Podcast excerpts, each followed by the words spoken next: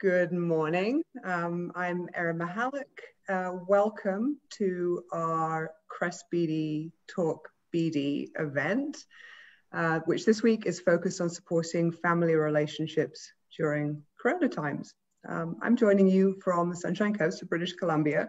This is a special initiative for us. We are holding this as a UK Canada partnership today. Um, hence, it's 11 o'clock in the morning for us Pacific time. Uh, you can see that it's a beautiful day here. The sun is shining down on us. Um, I'll introduce myself first and then pass you over to our next presenters. Um, I am a professor in psychiatry at the University of British Columbia, uh, the leader of the Crest team, um, and an avid gardener and mushroom hunter. With that, I will pass you over to Fiona. Hi guys, um, so I'm Fiona Lobban. Um, I'm a professor of clinical psychology in the Spectrum Centre at Lancaster University, which is in the UK. Um, and I'm also a clinical psychologist in the local NHS Mental Health Trust. And I live at home with my two teenage kids who might well crop up in some of the things that we talk about today in terms of managing families. Um, and I, my hobbies are kind of getting out into green spaces. So anything to do with outdoor swimming or mountain biking, that kind of thing. Uh, and I'm Victoria Maxwell. I've been a member of CREST since its inception, um, since probably 2007. Uh, I live with bipolar disorder, anxiety, and psychosis. Uh, so I'm a peer researcher, uh, and I also am a my full-time gig is a mental health uh, educator and keynote speaker and performer, and uh, I do mental health coaching as well. Uh, and then what I do for fun is I love running in the trails. I live in the Sunshine Coast like Erin, and we got a dog just a little while ago, which you may hear in the background. So if you hear barking, that is darling little Pedro. Uh, and uh, yeah, I like going running in the trails and uh, often going hiking with my husband. So yeah. Victoria, being as this is a family focused event, I'm going to take moderator's privilege and tell you that I think most of my family in the UK are joining this. I can see them on Facebook, including my mummy, Arena. Um, and this is kind of funny in that she's been watching the last uh, events that we've been doing together and she's a little bit in love with you. In fact, to a, a point of kind of annoyance in that she keeps saying to me when we catch up things like, well, I'm, I'm baking again because Victoria said it's a good idea in the last webinar. And I sit there and I think, Mom, I've been telling you such and such is a good idea for years. And you never listened to me when I suggested it. Yeah your uh, new biggest fan. So well, that's oh, well, that's hilarious because oftentimes it's the same thing. You know, when we're told from outside our like primary relationship or you know loved ones, it's like I don't listen. And then when a friend says it, it's like, oh, that seems like such a good idea. right? yeah, yeah, great. So this is an initiative brought to you by Crest BD. Uh, know that we are a research network um, in Canada focused on supporting people with bipolar disorder specifically. Um, but for these events, we've really kind of broadened that out and we'll be talking today about a topic area that I think is affecting most of us uh, in some way or another. And it's a really wonderful opportunity to um, continue to build a very strong relationship with the Spectrum Centre, which is based in Lancaster in the UK. Spectrum, um, it's like a really kind of like a sister centre to Crest in many ways, and that they really are one of the stellar groups internationally who does what we do, which is really prioritizing working hand in hand with people who live with mental health conditions to do research and to help access to care in a different way. So really wonderful to have uh, Fiona joining us as well from that group. Just a few, thing, a few things on technical stuff. You'll be either joining us today by uh, Zoom or live stream via Facebook. When we come to the question and answer session, um, thank you first of all to everybody who's given us questions beforehand through the anonymous survey that we run via the CrestBD website. Uh, we'll be dealing with those. You can also uh, enter your questions into Zoom or you, into Facebook, um, and we will um, look forward to answering as many as we can.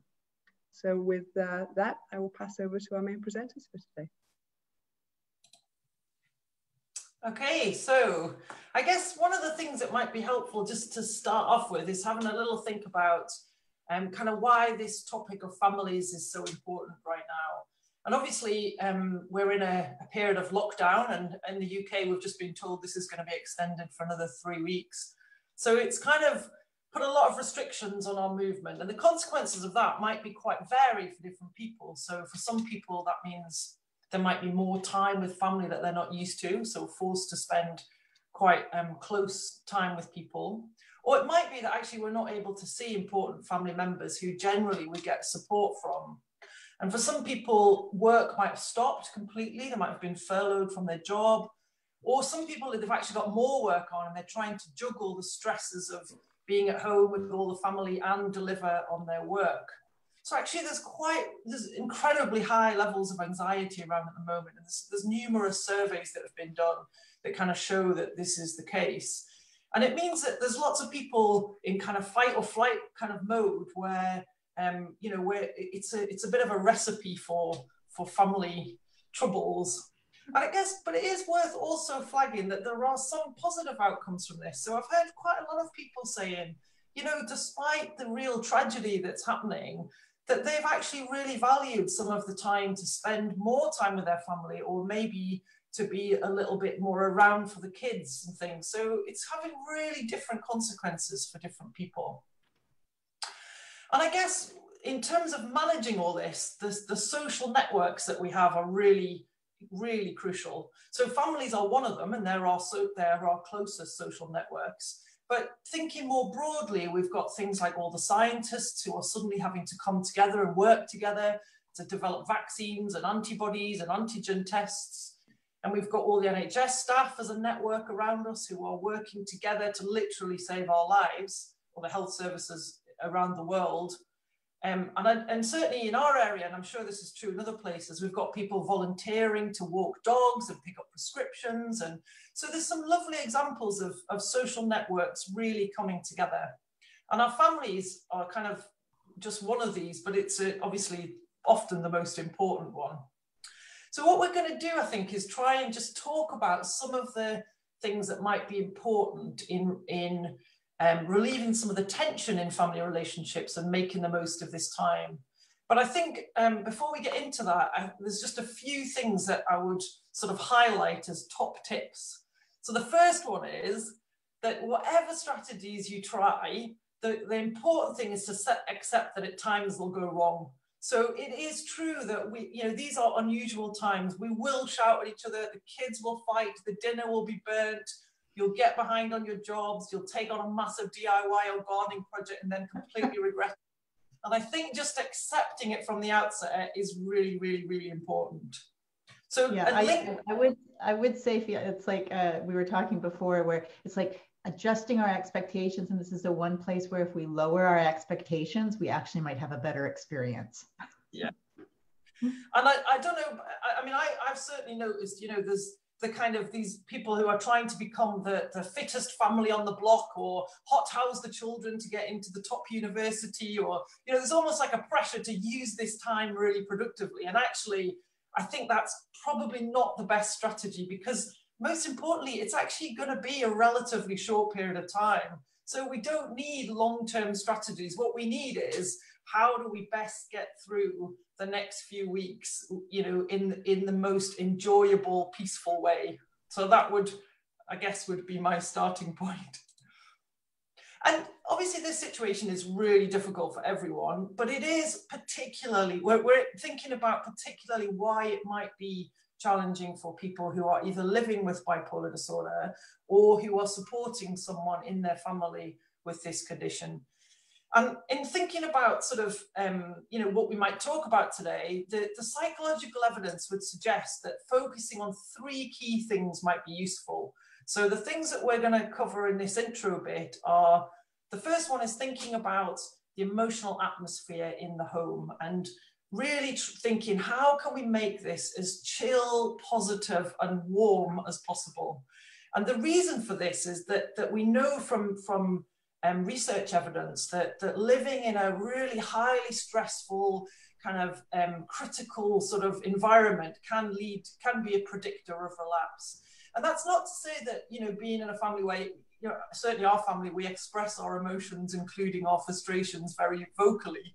But it's important to really counterbalance that with positivity and warmth. So, um, you know, we know that's important. So we're going to talk a bit more about that. Um, the second one is about maintaining healthy routines and the role that family plays in that. And the third one is how we make the most of social supports. And we're going to think about our family and friends, but also healthcare professionals and other people with lived experience who might be able to help us. So I don't know if this is a good point for Victoria to come in and say something maybe about her her situation in lockdown and. Yeah, no, that's I, I think, and I took um, that point that you said that uh, it's there's a variety of situations that people will find themselves in, and I think with that. Uh, different strategies need to be put in place. So for myself, it's my husband and I, and we don't have kids. And so I know in particular, um, if you're someone with bipolar disorder um, and you have kids uh, and you're working remotely from home, you've got additional responsibilities now besides just your regular work, besides change, besides now taking care of kids and finding a way to set boundaries. So I think for uh, regardless, it's really about being kind to ourselves, about really just not expecting us to know how to do this well, just finding our our our way and giving ourselves a lot of wiggle room for mistakes and forgiving ourselves, forgiving others. Um, and I really like that part about um, maybe counterbalancing any of the negativity with some positivity. Um, I think that generally, regardless of the situation you're in, and particularly in my situation, um, I think it's an, unusual for all of us to either, like you said, be in close quarters with someone, whether you know uh, our loved ones, whether we're supporting someone with a bipolar disorder. Because I was going through a really rough time over the past probably at least two weeks for sure, but the last probably couple months, and it's equally difficult in a very different way for the people who are supporting uh, those of us who have the illness. So, for my husband, how does he take care of himself? And how do we create a situation at home so that we both have space? And so, uh, if there's kids involved, or if you're apart, uh, or whatever your responsibilities, it's really sort of finding that um, uh, almost secret sauce recipe. And so hopefully the things that you'll be talking about and I can share from my unique experience, which might not apply to everybody, um, will find those different elements that you can put into place or think about and maybe shift a bit so you can take a one nugget away that helps um, support you in a better way. Yeah, no, I, I totally agree with that. And I think one of the important things to flag at this point is just, you know, some of the things that I'm going to suggest are, are strategies that have uh, that families have found, other families have found helpful. But obviously, every family is different, and it might be that some of these things are not applicable to you, or you've tried them and they didn't work. But hopefully, we can we can between us all come up with some things that you just take maybe one idea away and give it a go.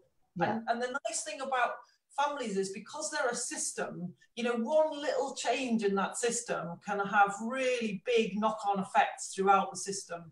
So you don't need to to solve a big problem. Actually, just just thinking of one thing to try might be um, a good a good way to go with this. So I'm going to start with just sort of suggesting some things that might help with this idea of creating a, a positive, chill atmosphere in the house because it sounds so lovely and actually it's really difficult.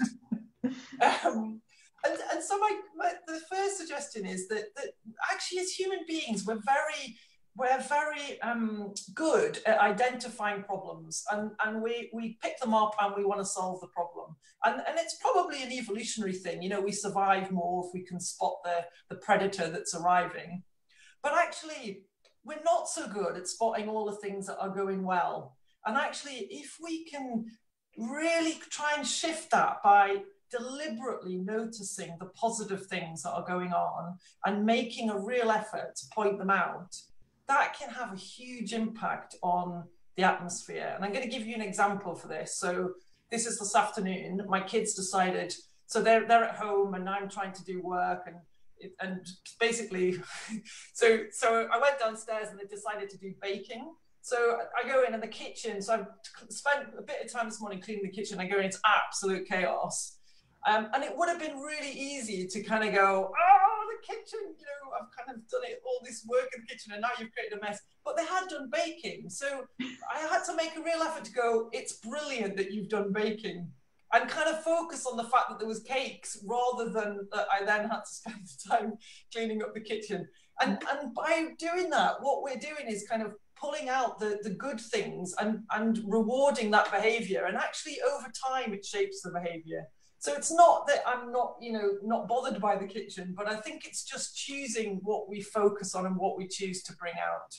Yeah, and and one thing I really like about that too is is that that's something within our control. And I think in this time of such incredible change and change that's being thrust upon us and threats that we can't really see and we don't know the the end game and all this kind of stuff is that that's the one thing that we have control of. So you you, you didn't have control over what your kids did. I mean i I, yeah, no, Barney handcuffing to the handcuffing them to the dishwasher, I guess, or something.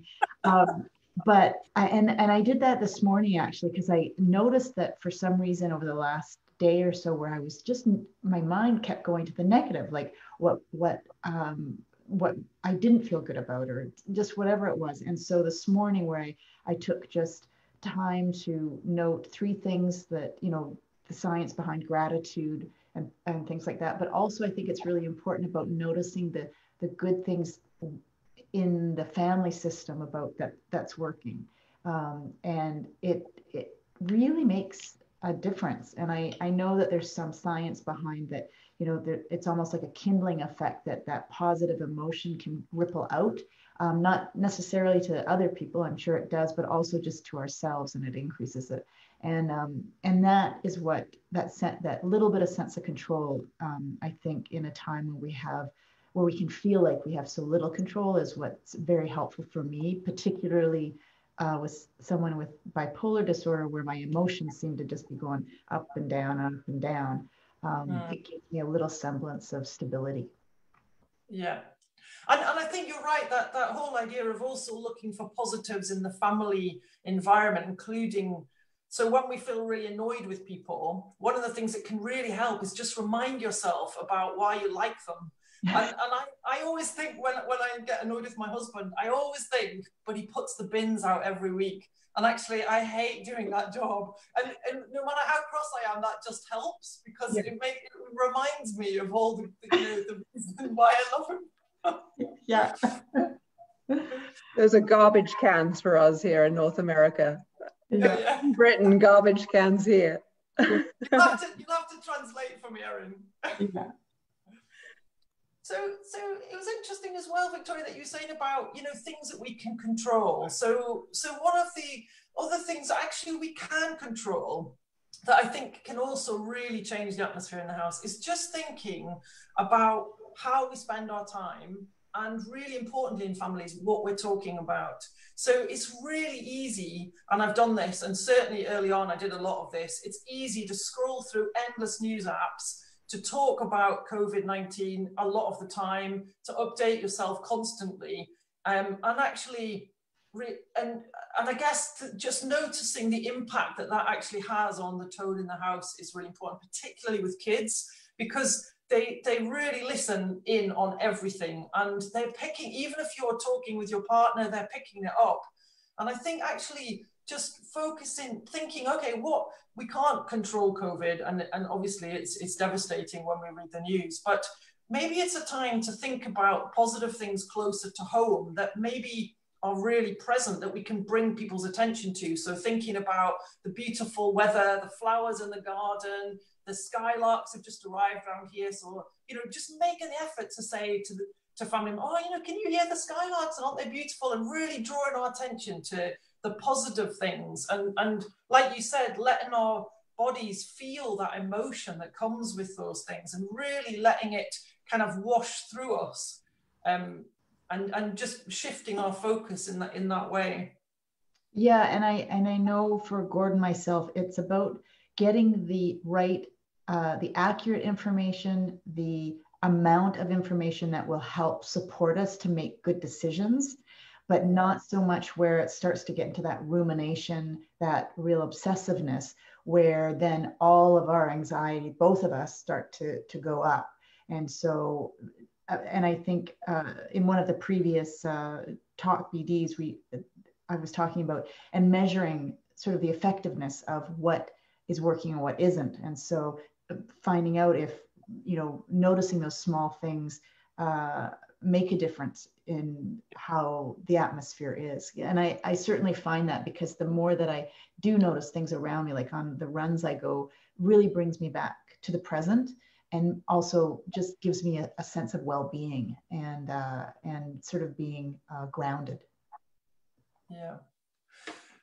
So, so there's two more things I would highlight around making this chill, positive atmosphere in the house. So one is really thinking about our space. So we all need different levels of contact and different amounts of time on our own. And you know, some of us are introverts and we need we need more time on our own. Some are extroverts and want the whole family to come together.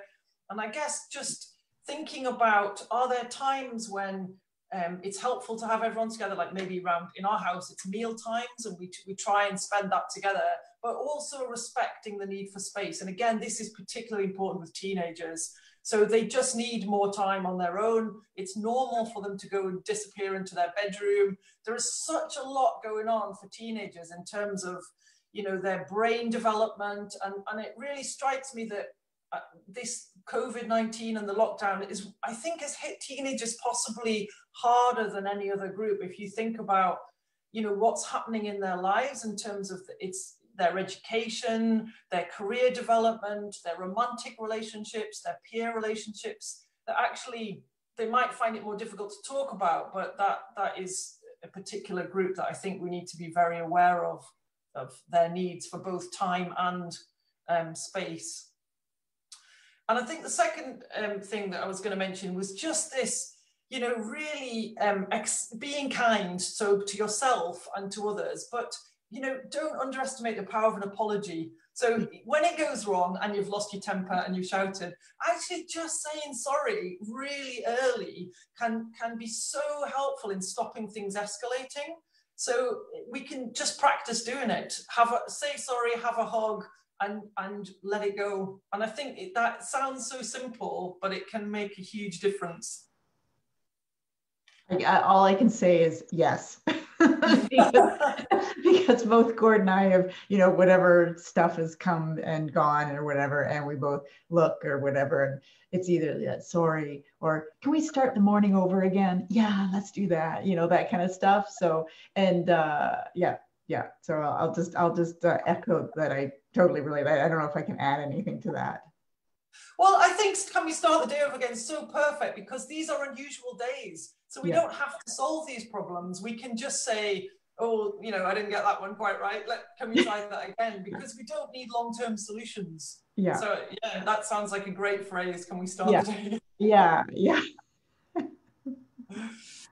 Um, so I guess one of the, the, challenges to this is, you know, we, there are problems that, that we do sometimes have to solve as families. So it's one thing to focus on the positives, but what happens when there is something that, that keeps coming up that's a problem that actually does need addressing? Um, and I think the, the way to kind of decide whether it does need addressing is is really to ask yourself, is this a problem that can wait? Like, is, is this a problem that's been there within the family for a long time and is now really the best time to address it. So long-term relationship problems, long-term, um, you know, challenges with kids. I think if it can wait, it's probably a good idea to wait. But if it does need addressing, then I guess, um, you know, thinking about maybe taking problems one at a time and approaching the, them in, in a sort of fairly structured way. So thinking about allocating a specific time to discuss the problem and maybe inviting the family to, to come together to do that, um, you know, so that everyone's involved in how that might happen. And trying to kind of specify exactly what the problem is and agreeing as a group what might be a, a, a, potential solution to try. So getting lots of ideas from everyone, agreeing what you're going to have a go at, and then thinking about when you're going to review whether that solution's working or not. So rather than ruminating on it all the time and it becomes a constant part of the conversation, you might say, okay, let's let's try for a week doing it differently. Um, and so, like to give you an example, um, we we started off with okay, how are we going to occupy the kids while they're not at school? And they started off with this half hourly timetable that was written up on a blackboard in the kitchen. That didn't work at all. And so eventually it's evolved to become as long as they do a bit of exercise and they learn one thing a day, whatever it is, it can even be how to bake a different cake, then the rest of the time, you know, they can do their own thing. But it took quite a few iterations to get to that solution and it took um, all of us to kind of you know agree a way forward and then reflect on how well is this working yeah yeah and um and i can definitely relate to that idea of sort of the problem solving and and this probably just goes down to basic communication skills is that uh, if there is a problem that needs to be solved to do it when tempers aren't flared up right? So we might acknowledge like i might acknowledge with my husband that okay we got to deal with this but we need a cooling off period and then we can come back and then we can discuss it. Um, and i think that's really important to recognize perspective that this you know that any that the things that can wait they can wait and it's still it's okay. It's not about a, that's not necessarily avoidance. That's actually good problem solving right there. Yeah. yeah. Absolutely. And i think that idea of not trying to solve the problem when you're when you're in it and you're kind of angry or frustrated because our ability to think up potential solutions or to see the problem from the other person's perspective just becomes so restricted. Yeah. and actually if can calm down and you know do it in a, in a, at a different time we become much more creative and much more empathic about how we try and solve the problem yeah yeah for sure Okay, so so hopefully that's given some um, people some little tips that they might take something away from to try and create kind of more positive, chill atmosphere in the house. And we're happy to take questions about about that. So I was going to just move on um, to have a think about the role of families in maintaining our social and circadian rhythms. And, and I think by this, I mean kind of the, the time scales in which we do things in the day. So we're talking about our, sleep cycles, so when we go to bed, when we get up, but also our social cycles, so when we eat, uh, when we have social contact. And, and actually, this is really important because all of these rhythms impact on our hormones, and we know that our hormones impact on our mood. So, if we're thinking about bipolar disorder and trying to regulate our mood, one of the really useful ways to do this is to try to regulate our social and circadian rhythms. And families can be really, really important in trying to create routines because if you're in a family where everybody's got a different routine, everyone's going to bed and getting up at completely different times, meal times aren't at a fixed time, and people just wander into the kitchen and eat at any time, it can actually be really difficult to, to generate a routine. So if you're trying to support someone in the family who has um, bipolar, then it can, I think, just as a family, you can all really support them by trying to create some regular bedtimes, regular getting up times.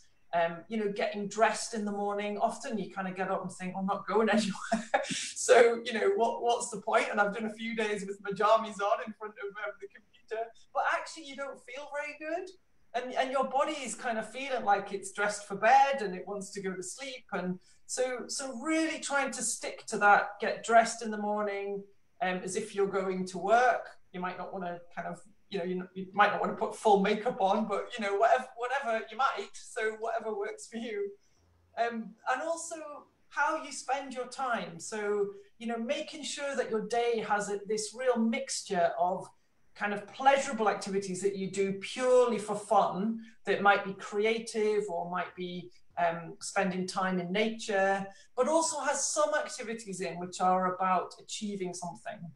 Because actually, we all have a need to feel that we've achieved something with the day. So, this mixture of what's called pleasure and mastery is actually really important in terms of regulating our mood. And a really simple way of doing this could be when you know when you get up in the morning, just think of maybe three things you want to get done with your day. And, it, and they can be really simple things like FaceTiming my mom or writing an email or, you know, whatever it is. And then just at the end of the day, try and reflect on, oh, yeah, you know, I did those three things. And, and it just gives you that sense that actually you have achieved something with the day. And it's easy to dismiss the days and think I haven't really done anything. So I think having that kind of structure can can be quite helpful. I don't know if that's something that that's relevant in your house. Yeah, no, it definitely is. I mean, and and it's taken a while, and so I really, particularly when I was feeling anxious and depressed, Gord really helped support me in um, reminding me of the routine that works for me, and so uh, we both had to, um, you know, get really more uh, settled on when I like when I go to bed, when I get up, I made a commitment to not wear my house coat during the day because I really love it. Um, and those sorts of things. And then really picking even just one thing that I know I enjoy to do uh, during the day. Um, I know we've got quite a few um, questions in. Erin, do you want to jump into some questions and then we can uh, go to the third point that Fiona was going to talk about? I, I don't Yeah, I think that would be a great strategy if you're okay with that at this point. And we've had more questions on this particular topic than any in any previous event. So thank you to everybody who's uh, who's given us such great questions so far. Let's start with this one. Um, I have a family member with bipolar who's very negative about coronavirus. Um, they're understandably upset. Um, you know, they're not getting social distancing. They're frustrated. Um, but this person is worried that that negativity is going to impact their mood state negatively in turn.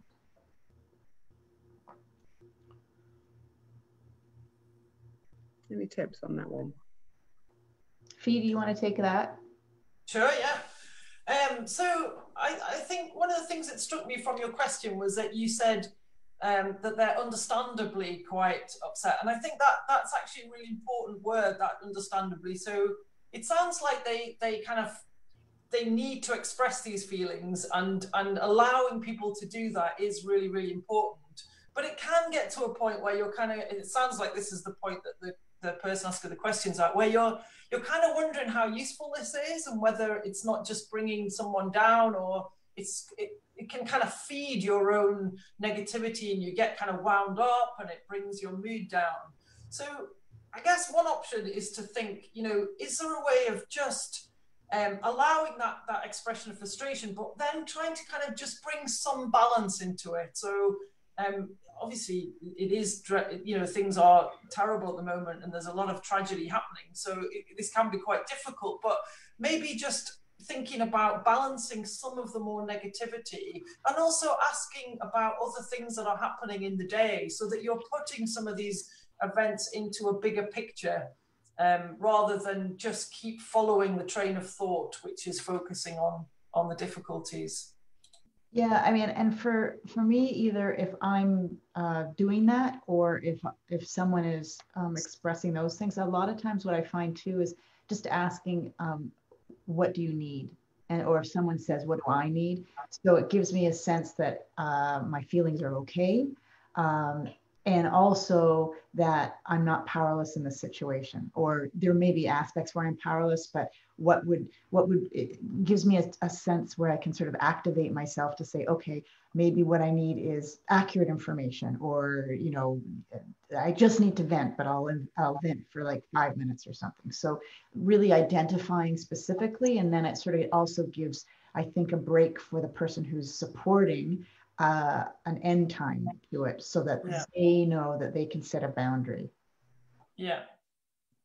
And, and actually, there has been such a lot of, you know, if you read the news, some of it obviously it's reporting on the you know the number of deaths, number of people with the virus, etc. But there are also these amazing stories of people who you know communities coming together. There's there's a guy in the UK. I don't know if you guys are getting this. Who's he is he 99 or 100 he's he's just raised five million pounds from the nhs from going up and down his garden. And you know like it's really heartwarming things as well. So it is really important that we that we can balance those those things because some of them give you a real kind of sense of the beauty of humanity as well Next question is actually almost the polar opposite to this. It's really interesting. It's about hypomania specifically. So I'm currently in lockdown with my family, aunt, uncle, cousin. I'm experiencing an episode of hypomania following a double whammy bereavement of both my mom and dear friend um, dying. I've moved from my own apartment to the family farm. Got a week to go. Most challenging. This, this person says they're doing okay right now, but this is the greatest challenge they've ever faced. So, big family, one house, hypermania. Gosh, okay, so yeah, I mean, this, it sounds like this has just been, uh, uh, you know, so many things happening at one time. So I think the first thing is acknowledging how difficult this situation is, and that actually it sounds like this person has a lot of insight into their own you know current mental health state and, and potentially has a lot of understanding about what kind of strategies they've used in the past that have been helpful or you know the kind of things that they they know can can um, help them when they were in this state. But the kind of things that you know to reiterate are things around sleep and routine are particularly important when people are becoming elevated. And and often it isn't what you want to do because you you know the energy's flowing and maybe you're having lots of ideas and feeling quite excited as well with some of this kind of dr- drive and energy. But just trying to kind of take the days one step at a time and maybe try to to stagger what you're doing and focusing on some quite concrete engaging tasks that can have a kind of calming effect. Because we're trying to think how to to just bring some of that energy level down and to get into um, into a, a, a, bit of a gentle routine. But it's really difficult, um, and I guess it's it, it, depends how well the rest of the family know you know are familiar with these these signs and how to best support you to do that. Yeah, and when I first heard it, the immediate thing was um, asking yourself how your sleep is, and is there a way to uh, regulate your sleep a bit more? Um, and for me, when I get into that place, I need to be really ultra honest with myself around how am I, or if I am, um, uh, sort of feeding the hypomania, or am I actually um, calming it? And being really gentle with myself, but knowing that if I um, especially since it's an unusual circumstance and situation, that the consequences, if I don't take care of it now, um, could propel me into a mania. And so um, I think it's great that you're asking the question because potentially it means that you know that you want to take care of yourself and um, you you want to sort of stay at least in the hypomanic state or, or calm or even a, a, calmer state. So all those tools that allow you to stay calm, it may be taking space from your family. It may be not having certain kinds of conversations or setting boundaries. Um, for me when i'm in that place uh, it's sort of like those those things that can contain the energy and oftentimes that energy starts to go way on itself. Um, and so it's sometimes like fee you were saying not necessarily doing the creative things that i love to do but finding pleasure in uh, different kinds of things. So it might be uh, i practice qigong um, so I, I do that and uh, walking instead of running um, it's uh, playing with my dog, but not necessarily running with my dog, those kind of things. Um, and then uh, and then just monitoring and seeing where it goes. And then if it really starts to escalate, that's when I try to contact my um, healthcare provider. So. Next question. I live with my girlfriend and my dad um, this person, their girlfriend, is staying indoors and protecting themselves, but their dad is not. Um, they say that uh, they're showing him the statistics every day, but he's not taking precautions, and it's creating some strife, and it's also affecting their relationship with their girlfriend. And so the question is about how to manage the difference of what people are doing in terms of social distancing and attitudes towards that and risk perceptions yeah yeah um, Fee, do you have comments on that? I have. I, I wanted to pass this this difficult well, one to you. You know, I, actually, I, Very situation with my parents. So my mom and dad lived together, and my mom was getting quite anxious about the situation and, and had decided to stay in because they're in their late seventies. And my dad was a bit more blasé and thought that going and playing golf was fine, and you know that kind of thing. And so, and actually, we kind of addressed it by, you know so he he was quite blasé about his own risk, but when you pointed out he was actually putting my mom at risk as well, then he found it easier to regulate his behaviour for her concern. So it's hard to know in this situation whether that that is relevant. But I guess sometimes if people, you know, we, we do tend to feel a bit um, invincible. So well, some people do, and so they kind of don't really believe they're going to get it. But if you can point out that actually for the other people in the family, this is really important because their anxiety is going up and and and you know they're they're worried about it. And sometimes people are better able to help others than they are to help themselves. Um, so that that could be one um, way in. I think there are some really interesting. Um, um, sort of stories that are available on the internet about people who have also been challenging these statistics. So one of the big statistics that came out early on was that young people weren't as susceptible. And actually, that proved to be quite a dangerous message to give, I think, because even if they're not as likely to die, there, there have been cases of people who have become very unwell and died. And also, they are potentially spreading the virus. So I do think that the, there's something about, um, you know, that how the statistics are presented that have, that have potentially um, been not so helpful in this context yeah and as you were th- saying that something that came up for me is that um, discussing sort of how the father is um, not let's say different in his approach to how he's not doing social distancing or physical distancing or something and maybe finding a compromise i mean it's really difficult i mean like you said if you're all living in the same house um, and you'd be putting someone else at risk. But if the individual still sort of, you know, just saying, you know, I'm, I don't see it, I want to do this, I want to do that, maybe the kind of things, the activities that he could do would be at a lower risk. So it's like um, my husband and I, one of the things that um, he really enjoys and needs is contact with his guy friends. And so finding a way that he can be out so they go and they go to this huge wide open space nature wise you know they sit whatever six feet mm-hmm. apart or, or 12 feet apart um, and then they have guy talk. Um, and so for me i'm comfortable. I don't feel like he's you know bringing anything into the house. And for me it's i i really actually you know enjoy doing grocery shopping which sounds really strange but it's true. Um, but I know that the risk of doing that is quite high with Gord if I'm sort of doing any kind of window shopping, which is, and the risk for me as well. So being able to find out what needs need to be met and find ways to maybe make a compromise because living with other people, it's just always a compromise, right? So yeah.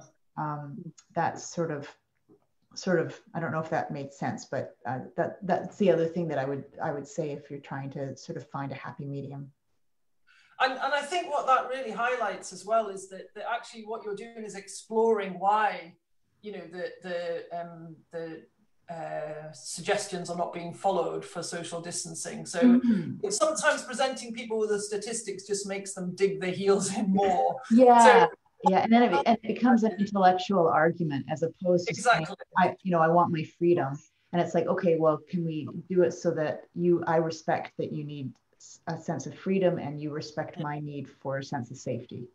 Yeah exactly. Thank you. This next question comes in from somebody who runs a support group for family members of people with mental health problems. Um, and the question is specifically about um, a family member whose partner was hospitalized for mania, now in an episode of depression, but back at home. And any tips for how that family member can support that person currently who's quite severely depressed? I can I can speak from uh, personal experience from just uh, a couple, you know, the last few weeks is uh, I Gord had been very um, supportive in terms of really encouraging me to keep to a routine. So it goes back to what you were saying, Fee, about um, you know noticing. I know that I tend to sleep far more than I need to when I'm depressed, um, and so really um, setting uh, an agreement that okay, I'll I'll get up at this time, I'll go to bed at this time, uh, and he was very good at encouraging me to go for a run when I really, really, really didn't want to go. and and one of the things he said that was so uh, caring to me was he said, "I want you to be well," and somehow that it didn't it it didn't make me feel ashamed. It didn't make me feel like I wasn't working hard enough it it gave me a sense of how much he cared about me and also that he knew that I could get well. And and that kind of supportive comment, uh, coupled with that's why I want you to go for a run, sort of made it a little bit more appealing.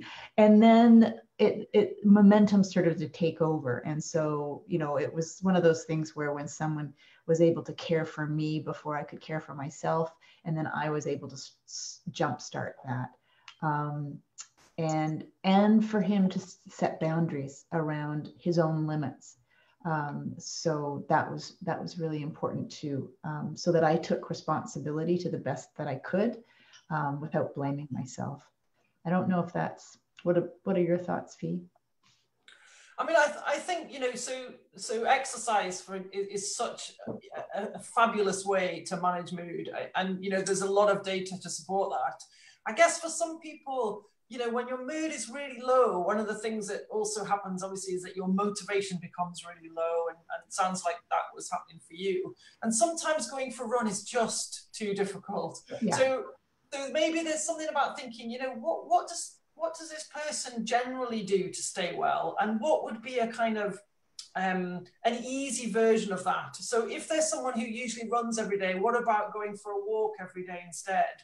And is it something that they might find easier to do if you went with them um, or if you kind of went for a bit of it with them or you know and so it's it's kind of the same things around having a schedule, having some mastery and pleasure in your day, but but really trying to make sure that the the tasks are, are, are doable and so that actually people because you just need a small sense of achievement you know i managed to go for a walk and then escalate into eventually getting back to going for a run but sometimes we set those the standards and, and we want to get back to our routine. And when we fail to do that, we feel like we failed and it can actually just continue to exacerbate the depression. So mm. I think it's helping people set set routines and goals, but making sure they're kind of, you know, really manageable. Yeah, for me, it was really important to set myself up for success. And so before that even first run, it was that we went for a walk in the forest with the dog and and yeah. it, and it was short and it was like just can I get in the car and am I able to just put my running shoes on? Seriously, because putting my running shoes on at the time, it made me think, oh God, I have to go for a run. And no, all I had to do was get in the car and he was going to drive. So the biggest thing was just putting on my seatbelt so I could do this. Yeah.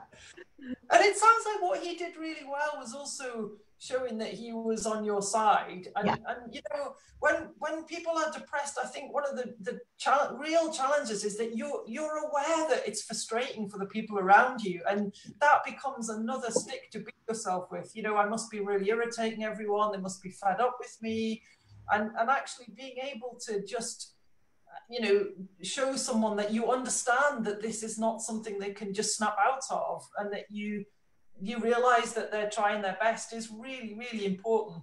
Yeah.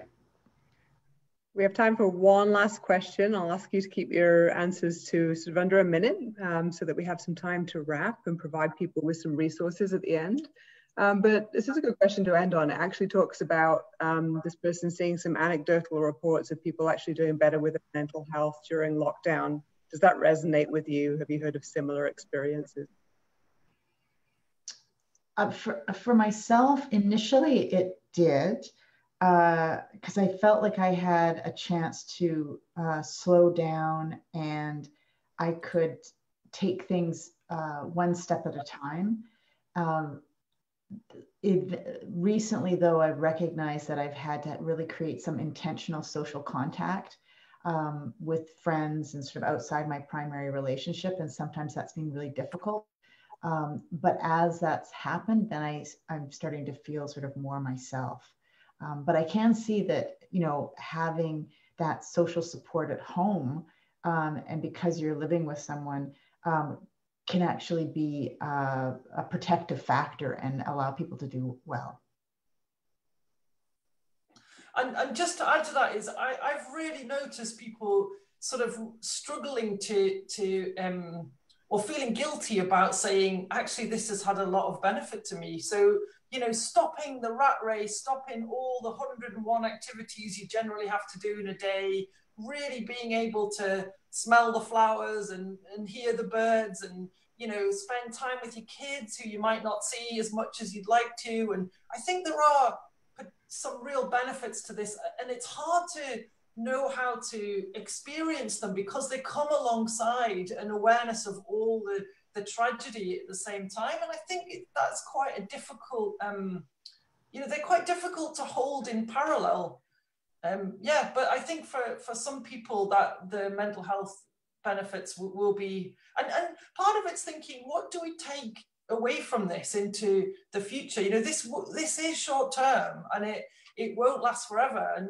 you know, are there things that we can that we can learn about our own mental health and and what we need that actually we can we can take forward that could have some long term benefits as well as the short term ones? I think that would be a good topic for one of our future events, actually. Mm-hmm. Let's move into, before we run out of time for the session, we're going to keep this to an hour. Let's move into some resources and tools to leave people with. And we'll have a few slides to show you. I'll just go quite quickly through this just as a reminder that the Bipolar Wellness Center by Crest BD has a section looking at social relationships and tools and resources within that area that you can access. Our quality of life tool also measures how you're doing in terms of your relationships over time. So if this is an area that you'd like to monitor in terms of quality and your satisfaction with your social relationships, that would be something that you could use. And on our CREST BD website, which is the academic home for our research, you'll find previous recordings of these prior Talk BD events that we've had, as well as a survey uh, that we're doing currently um, asking people to give us information and knowledge on apps for bipolar disorder they're using currently.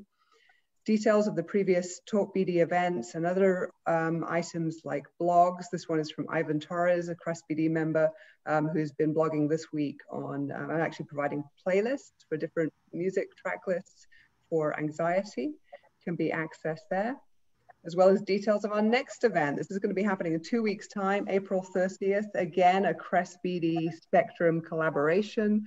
And uh, this one is going to be Steven Jones talking about um, managing and monitoring substance use during these times in terms of also alcohol use. Again, that will be at 7 o'clock UK time, 2 o'clock Eastern, 11 a.m. Pacific. And these are the links to Victoria's previous uh, Talk BD events, which have looked at anxiety management specifically. We also wanted to use these opportunities to share really cool resources and tools as we come across them that come from outside of our individual networks. And we just love this one. It's developed by Maddie Pieces. She's the animator for it. It was produced in uh, collaboration with Council Learning, which is a US based organization focusing on facilitating, facilitating mental health education in schools. It's a really fabulous video. So if you're looking to support uh, younger people during these times, we'd encourage you to link uh, to check that out. We'll provide the link in the Zoom for you to that. And to you, Fiona, just to talk to people a bit about Spectrum and what you provide in terms of resources. Um, so at Spectrum, we've been doing um, some work, particularly around families. So we've developed something called the Relatives Education and Coping Toolkit, which has a funky acronym of REACT. And this was co-developed with relatives of people who um, have psychosis or bipolar disorder. And it's got lots of modules and videos and all kinds of um, resources in that you can access that just really um, give people some ideas about how to, to support somebody. Um, and that's free to access on the website. Um, and yeah, I hope it's useful. And of course, we need to thank our funders and support supporters for helping us put on this series of events, in particular the Canadian Institutes of Health Research. And we'll leave you with a slide that shows you all the places that you can go to for the websites that we've mentioned today, Facebook, uh, Twitter, etc.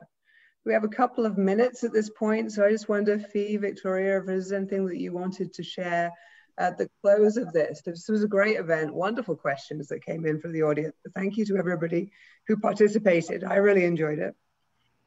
Yeah, I just um, I just want to echo what Fiona said. Is that uh, putting it in perspective that this is uh, short term. It's this isn't going to last forever, um, and just um, giving ourselves sort of some wiggle room that we're doing the best we can and focusing on the things that we're doing well, both ourselves and our families, I think can go a long way um, to creating a sense of um, unity while we're sort of moving through this together. And I'd just like to say it's been great. Thank you so much for having me. And uh, it's great to work with Crest BD. Um, and my my um, final word would just be just lower your standards. I think the best way to be kind to yourself is lower your expectations.